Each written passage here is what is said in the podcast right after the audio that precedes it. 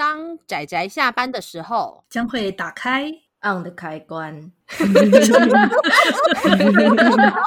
仔仔下班中 on。各位听友，大家好，欢迎收听仔仔下班中，我是阿直，我是大酸梅。大家今天看漫画了吗？有，我看了，我很乖，我整套都看完喽。可是你也不是今天看的啊。啊，对了，我不是今天看的，怎么看都是我的阿直，好过分哦！好啦，OK OK，那我们今天要推荐的一套漫画就是二平面老师的《探索者》。当当当，他的他其实原名应该写作什么？来，我不会念，Blame Blame 吗？但其实，老实说，我还一时没有去找到说为什么他会取这个名字，因为 blame 应该比较偏向于，就是我知道是比较像是归咎或是责怪的意思。我不知道为什么要叫做 blame，我可能还要可能再去查查看，但没关系，我们至少它的中文的翻译名字就叫它探索者。对，我觉得是比较符合它整个故事的感觉啦，但是我也不知道怎么讲这个故事，因为这个故事其实。很单纯，他非常非常单纯，他只是一个男人，然后他要寻找一个拥有那种尚未被污染，算是基因呃终端那叫什么终端网络终端遗传子之类的名字，对，有点难念，有点难念。简单说就是在对，简单说就是说在人类的基因就是还没有被污染之前的那种最纯正的基因，他在寻找有这种基因的人类这样子。嗯嗯嗯，对，他只是这样的故事而已。对。那他是由二平面老师，嗯、呃，二平面可能在日本，在日本也不要说日本，他可能在台湾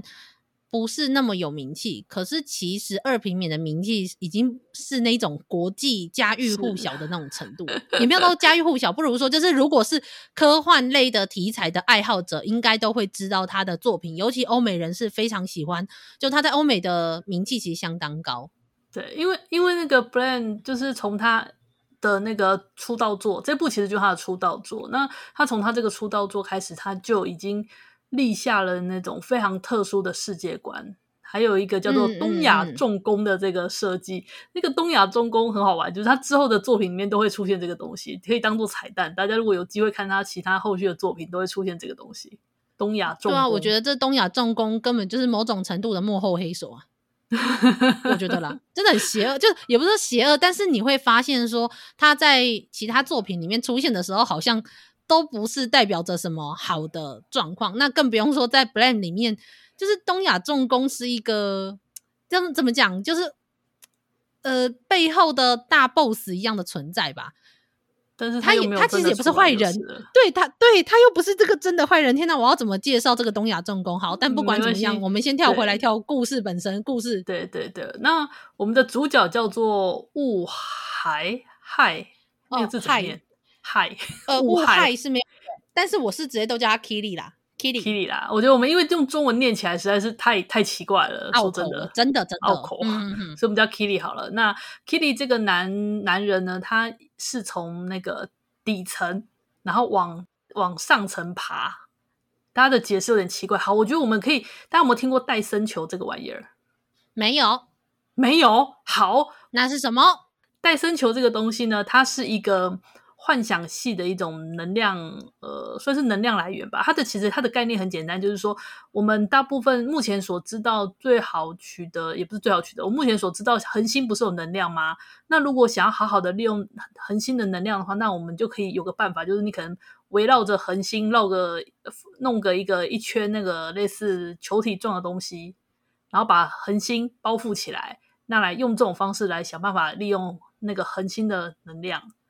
这是那个一位科学家戴森，嗯、忘记叫什么了，然后提出了一个概念，所以他这个概念叫做戴森球。但基本上，它这个是一个不可能的伪科伪怎么讲假说啊？对，因为你其实你你，当你能够把太阳包覆起来的这种巨大巨型建筑盖出来的情况之下，你根本也不需要用到 太恒星的这个能量啊。没错，没错，真的。呃，不过。不过啦，哈，戴森球这个理念用在我们这个探索者的的概念里面，它其实就就有一点，因为其实大家就在推测说，它会不会就是戴森球的概念？因为在 Kitty 他们这个世界之中呢，世界会一直不断的成长，因为有那种建有那种机器，其实在这个世界中已经有点暴走了。然后他们会一直就是不断的增值，不断的建造建筑物，然后一直不断的不断的一一直加盖，一直加盖。而且它的盖法，它是往往内盖，诶，往外盖。所以当你、嗯、当，所以它是光是往上爬的时候，其实是比较像是往内走。我有点不太这个，其实因为其实大家争议很多啦，这件事情。嗯，因为老实说，我觉得这部作品它其实几乎没有，你要真要实际讲的话，它没有一个非常明确的剧情走向，它就是在讲述 Kili 这一个人。呃，好，他要算不算人，我们可能还要暂且再说说看。但是总之，Kili 这个男，哦，我不知道他是不是男的，但好，总之他是主角。发现怎么解释都不对。嗯、那 Kili 这一个主角，他如何从一个看起来很奇怪的构造的底端？就是很下方，我们也不知道他在待的地方是不是底端，就是一个非常下方的地方，一直往上爬。然后他常常说出来的话，或是里面的人说出来的话，你都会发现，原来这个世界比你认为的再更广大一点。然后，但是重点是，这个世界说是世界，不如说它是一个很奇怪的一个构造的里面。那这个构造到底全体长什么样子？它的各处到底是怎么样进行的？跟它是怎么样被盖出来的？其实老实说，没有人知道。我们只知道它不断的在增长，不断的在重建。可能哪里毁坏了又重建，就这样。可是我们永远都抓不到这个构造的全貌。那这个构造就被叫做超超构造体吧，还是超结构体？是，就是这是一个概念了，嗯、也是一个概念，科幻中的一个算是概念这样子。然后非常有趣，就是，但是他故事就是这样，就只是这个男人不断的往上爬，然后他希望去找到一个叫做终端，呃，网络终端遗传因子的拥有这个因子的人类，然后希望可以去阻止，呃，这个构造体不断的扩建，就这样。是，然后因为 over, 因为先讲完故事就就这样就这样就是 over，因为其实就是我们刚刚之前最早有说，这个世界的网络它已经暴走了，然后呢，嗯、因为后来因为可能。最古老、最古老的人类，它其实是将基因已经改造，然后是跟那个网络做结合，所以人类可以其实就可以很直接的就直接命令网络，然后去做各种各样的事情。但后来好像因为发生了一场不知道大疾病还干嘛，总之人类的基因突变了。人类基因一旦突变之后，变成说，呃，网络它无法再识别这些人类，那无法识别的人类就被网络他们视作为算是非法入侵者。或者是类似病毒之类的存在，嗯嗯嗯，所以他们就开始清除人类，然后人类就迎来了大灭绝。嗯、对，所以对，所以就是虽然说里面有各式各样的奇怪的，无论是机器人还是有所谓的归宿生物的那种存在，但是你就会发现人类在这个里面，虽然说什么有遗传因子的那一种人类是一个最高等的人类，因为它可以控制里面的网络，但是其实大部分的人类。都是已经感染之后的人类，所以他们都是那个在里面不断被屠杀啊、被宰杀的那一群 很可怜的人。是是，那很刚刚刚刚酸梅有说那个龟系人类嘛？那顺便跟大家讲一下，碳系人类基本上因为主要的集合都是碳，所以人类算是碳系生物。那么在科幻世界之中呢，嗯、大家就会想说，因为碳系就是像我们这样那种细胞的这种这种生存模式。那碳系生物则是以机械构造，就是那种非非对，就是非碳系生物。我怎么解释？就硅系生物，硅系生物也是一个，就是一个那种跟人类不一样的一种呃生命体的概念。那很适合拿来用作那个机械机械生命，就像那个变形金刚也是那个硅系生命啊，就是嗯。对对对，那个所以在里面，对，就归系生命，就你就大家就当做他们是什么机械，某一种机械生命存在就对了，对，跟人类的那种代谢生存的方式不一样的一种、嗯、一种存在生命。那那些因为他们他们是他们是隶属于网络局，那我们刚刚说了，他们就有点类似防毒软体吧，就要把那种非法入侵的、嗯嗯嗯、这个已经被认为是非法入侵的人类给它全部灭掉。那那么在这段过程中，就会跟 Kiri 有时候就会碰撞上，所以里面其实非常大的篇幅就是 Kiri 在跟这些这些呃这些战斗，这些龟系生命体战斗。是是是，而且就我想大家听友应该隐约可以听得出来，我们有一点点就是介绍的时候会有一点点不知道该怎么介绍。那我希望大家。要知道的是，这只是因为我们口才差，但是我们这些不知道怎么介绍的东西，就是这一部作品最值得看的东西。就是无论你要去怎么样解释这些生命体，或是解释这个构造，或者是看着 Kitty 在这一整个构造里面的探索，因为他尤其他几乎常常，这 Kitty 真是我有史以来看过几乎最不爱讲话的男主角了。就他真的几乎没有讲话，然后但是他在他甚至很多页就是你会看着他往上爬，往旁边走，然后走过隧道，然后搭电梯什么之类的，超级安静。可是你可以就是从这种之中，你去看到他在探索着什么东西以外，你更可以看到这一个二平面最厉害的一个，就是他如何去画出那种你永远无法想象的恢宏规模一样的建筑物跟设计。附带一提，二平面老师他有美国的建筑系，好像是美国建筑系毕业的样子。嗯嗯嗯嗯，的确，嗯、他他是算是科班出身啊，然后属于是，对。那其实看这个探索者，真的就像酸梅讲的，他很大的篇幅都是你在在秀那个画面，跟秀那个整个故事的氛围，嗯、跟世界的世界给人的这个世界给人的那种感受。对，而且就是虽然我们刚刚介绍了很多设定，但老实说。其实里面几乎没有什么在讲解设定的东西，你甚至什么东西都不知道，你就是跟着 Kitty 慢慢走。你甚至我们讲的很多东西都是要到最后一集，我们才隐约抓出个样貌来，大致上的勾勒出一个形象，因为没有人在解释这些东西。因为照理讲，正常来说，你也不会突然路边冒出一个人跟你讲说：“哎，地球是多少年诞生啊？”然后人类干嘛干嘛干嘛，你不会这样子啊？除非你去特意去上课的，对。对，可是又偏偏他这一些东西，就是我觉得，我觉得我们这一集节目讲的东西是比较偏硬科幻啊，就真的很硬，嗯、然后硬到有一点不是一般人会去主要接收的那些比较大众的科幻作品的内容。是，所以我觉得我们得介绍一下它的设计和它的一个类似的这一些架构，所以大家可能会比较能够看这部作品。但是如果你想要去完全享受。这整部作品在探索跟什么东西都不知道的感觉，我也会，我们也会很推荐。那如果假设你想要去看看这个世界下的另外一个比较清楚的、清楚的作品的话，那我觉得去看一下那个他 Netflix 最后做出来的那一部动画，其实我觉得还蛮清楚的，在某种程度上，以它的那个规模来说，算是蛮清楚的。大家知道吗？其实当初啊，哈，在我们的动画进步到现在这种程度之前，其实大家都不觉得二平面的这部那个探索者有办法动画化。啊，我也觉得，如果我只看这部漫画的话，对。嗯、但是后来因为我们的科技的进步，然后电脑动画那可以同时处理很多那种机械体跟那种巨大的那种结构结构体的情况之下，才真的有办法把它制作成这个，就是我们的探索者这部动画。那我觉得。这部动画其实它改编的还蛮精彩的，它是它基本上已经跟、嗯、它基本上真的已经跟漫画剧情没什么关系，它比较像是可能就是我们的 Kitty，Kitty 某一天到了一个村庄，然后遇到了就某一某一个人类还幸存的村庄，然后稍微帮了他们做一点事，然后就结束。对对对对。但是里面混里面的那个花泽香菜配音的那个女主角叫什么去了？嗯，呃，朱朱露吗？对，就是后来在漫画中很重要的那个，算是女女主角 好吗？那算很重要的女主角。是西波，西波，对，西波，西波，西波，对，西波，他在漫画中就是难得的 Kitty 之外的戏份很重的配角。嗯，对，那是。不过在动画里面，他就被改编。改编了一下剧情，那就变成一个也是蛮重要的配角，有讲跟没讲一样。对，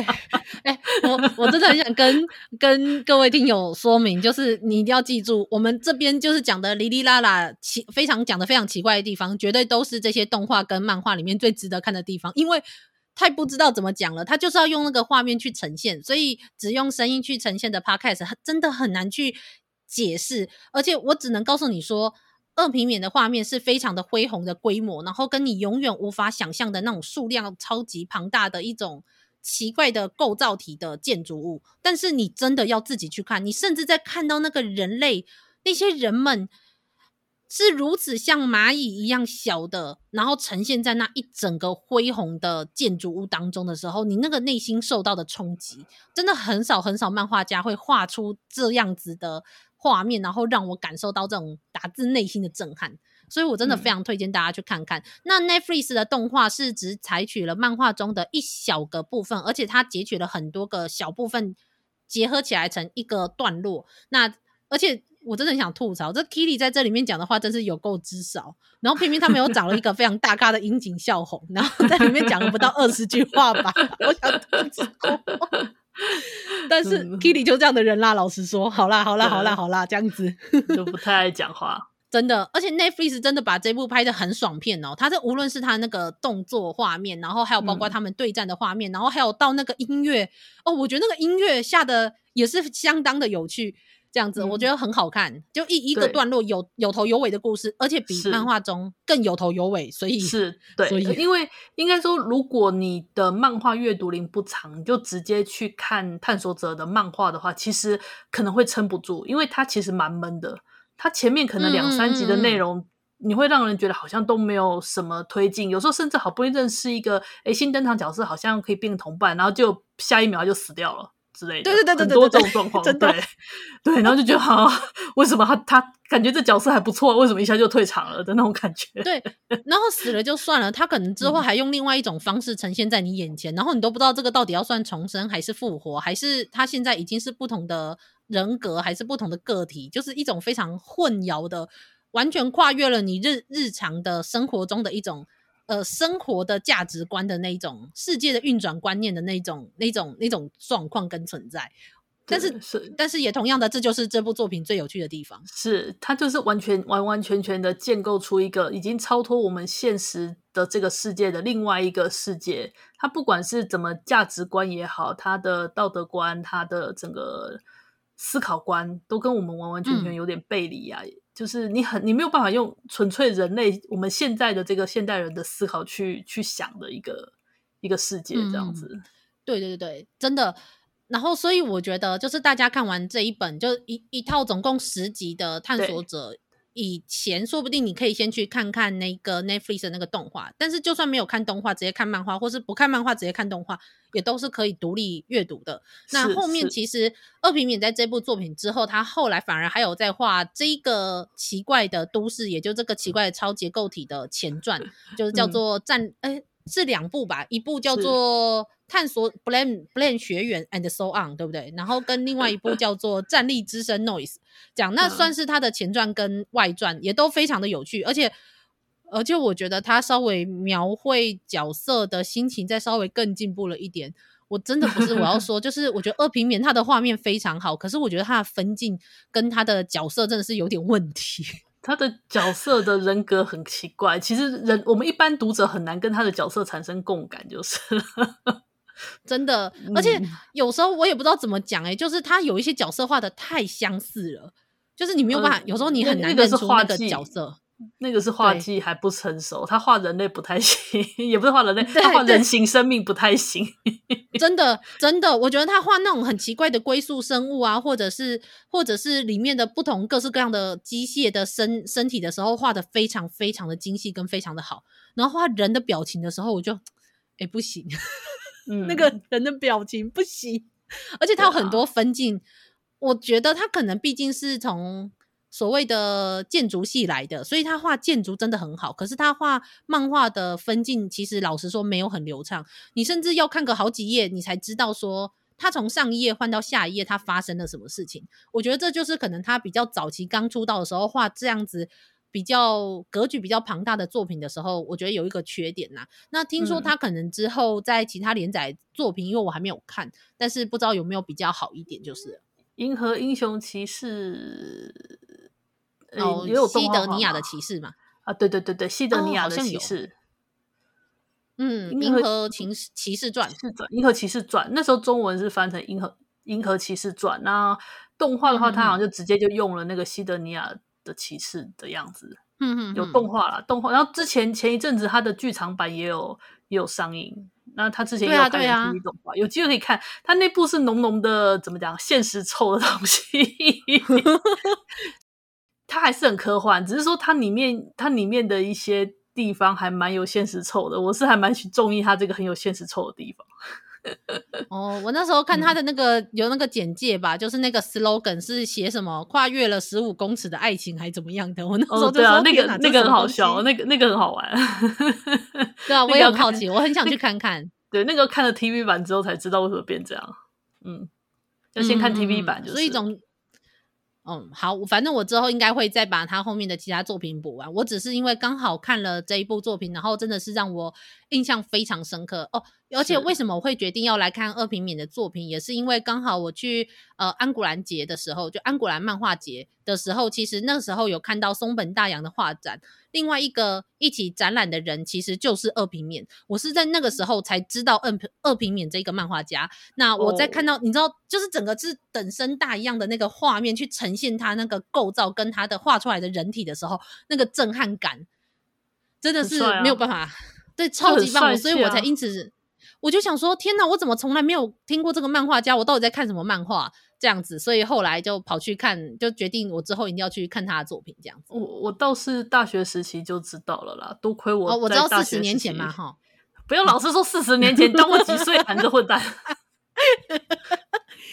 好啊，好了，嗯、那但是总之就是，我真的对他的画面，还有他所绘描绘出来那种完全超脱你的想象，真的达到了所谓的科学幻想的那一种。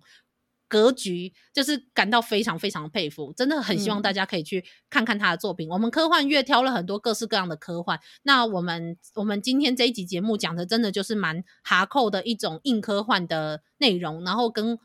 完全难以想象的科幻世界。不过他这个科幻主要算、嗯、对，然后这个科幻其实并没有提到太多的一些真的科技理论的东西，它大部分还是呈现在那种。呃，这个幻想世界的这个风格吧，就是这个科幻幻想世界的风格上面。其实老实说，我觉得科幻就是因为是幻想，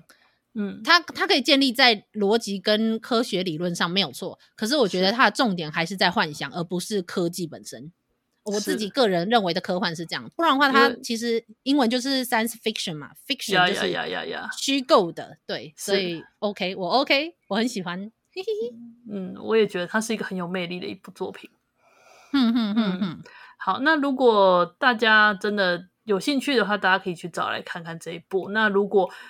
觉得看漫画实在有点太闷，觉得太硬咬不下去，那我就觉得大家直接去看动画吧。动画有音乐，而且画面超棒的，很帅，很好入口。真的，而且最后面那个 高潮的那个画面，我就说哇塞！你看漫画完全想象不到动画会拍成这么的